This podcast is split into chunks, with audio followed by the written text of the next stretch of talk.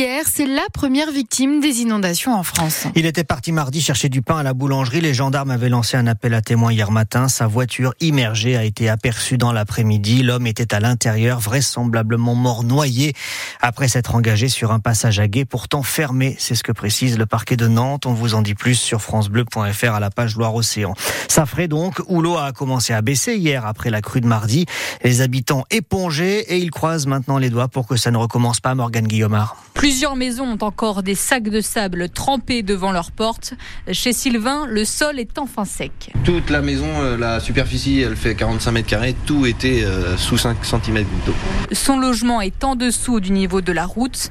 La veille, il avait de l'eau jusqu'aux chevilles chez lui. Elle s'est infiltrée en dessous de la fenêtre. On voyait vraiment l'avancement euh, visuel.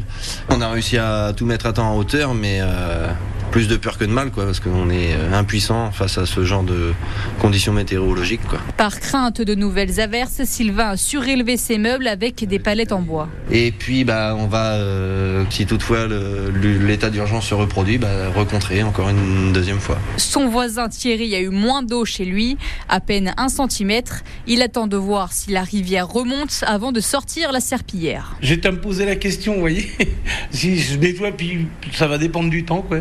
Parce que si je nettoie puis qu'il faut recommencer demain, ça m'intéresse pas. Ces riverains pourraient de nouveau être inondés à cause des averses prévues aujourd'hui.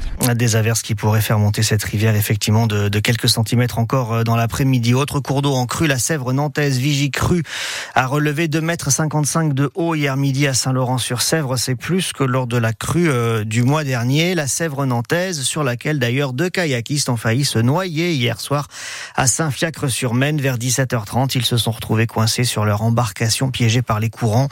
Ils ont été sauvés par les secours nautiques des pompiers. En revanche, leur embarcation a été emportée. Ailleurs en France, le point le plus critique, c'est toujours le Pas-de-Calais. La vigilance rouge, de nouvelles pluies euh, attendues pour euh, la journée encore et déjà plus de 300 personnes évacuées ces derniers jours. Le sujet devient politique. Christophe Béchu, le ministre de l'Environnement, est attendu sur place dans la journée et le président de la région Hauts-de-France, le très politique Xavier Bertrand, l'attend de pied ferme. Il y a le ministre qui vient, c'est important qu'il vienne, mais je vais lui dire. Là, on, a des travaux de prévention, notamment de nettoyer les cours d'eau qui ont été encore plus encombrés après les pluies de novembre. Et on va pas attendre la fin de l'année pour le faire. Hein. Moi, c'est dans les semaines qui viennent, c'est dès cet, dès cet hiver qu'il faut faire ces travaux. Les premiers travaux, c'est pas ça qui réglera tout, mais c'est quand même, vous le savez bien, janvier, février, mars, c'est pas les mois de l'année les moins pluvieux. Hein. C'est ceux où il pleut le plus.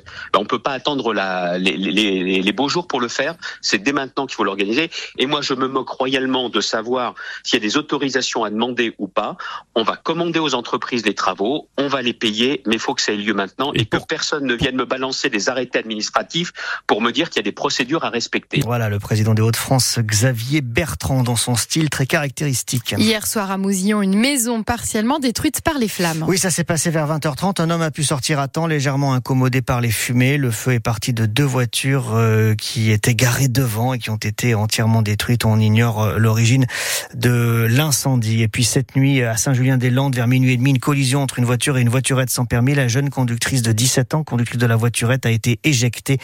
Elle a été que légèrement blessée. Le conducteur de l'autre voiture est en fuite. Le foot, le FC Nantes est à l'offensive en ce début de mercato. Ça fait seulement trois jours que le marché des transferts est ouvert. Il y a déjà deux attaquants qui euh, rejoignent les Canaries. Benny Traoré qui arrive de Sheffield, Tino Kadewere prêté par Lyon. Des arrivées dans un secteur décimé puisqu'il y a la blessure de Ganago. Et Simon et Mohamed vont aller euh, disputer la Coupe d'Afrique des Nations. Voilà pourquoi le nouvel entraîneur Jocelyn Gourvenec se réjouit de ses arrivées. Céline Loiseau. Contrairement à d'autres clubs, c'est Jocelyn Gourvenec qui le dit, le FC Nantes n'a pas 20 ou 30 millions à investir dans ce mercato hivernal.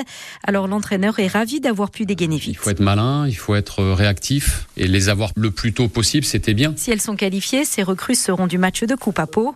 Benny Traoré et Tino Cadevere, deux joueurs ciblés par Jocelyn Gourvenec, des joueurs voulus par le staff donc et non imposés par la famille Kita comme vu par le passé. Après, un, vous savez très bien que les, les joueurs qui bougent en janvier, c'est des joueurs qui sont en manque de temps de jeu dans leur club Traoré arrive de Sheffield, la première ligue anglaise, Cadévéré de Lyon. Ils vont nous apporter des choses un petit peu différentes, avec de la vitalité, avec euh, un état d'esprit aussi. Ce sont des joueurs collectifs. Après, ben, ouais, plus ils marqueront de buts, plus ils feront marquer et plus ils seront utiles à l'équipe, mieux on se portera. Côté départ, outre le latéral gauche, Jawen Adjam, Lily Hudson, arrivé cet été, devrait suivre. Pas aligné depuis que Gourvenec est aux manettes. Il est là, il est en instance de départ. Je lui ai dit que je comptais pas sur lui. Il y a un autre Brésilien. On va encore être confronté à un problème de Marquinhos, qui est un problème. Vous avez une situation qui est, je suis désolé de le dire, qui est merdique. Le milieu offensif prêté par Arsenal veut être libéré à certains moments pour se préparer en vue des Jeux Olympiques avec le Brésil.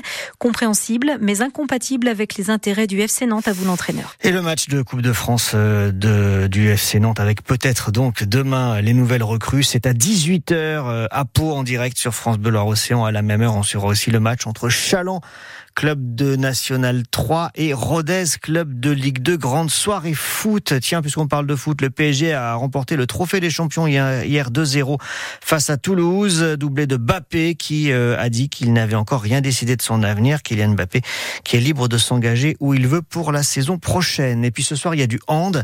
On va écouter Nicolas Karabatic qui vient avec l'équipe de France affronter euh, affronter la Tunisie ce soir à la Halle XXL. C'est le chouchou des Nantais.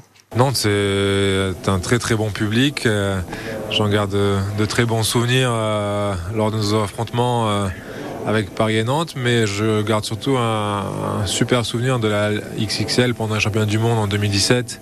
Où on avait joué la phase de poule et ça avait été une réussite totale et une vraie communion avec le, public nantais. Donc, ouais, que des bons souvenirs à Nantes. Voilà, c'est ce soir à la Halle XXL de la Beaujoire, France, Tunisie et France-Brésil samedi.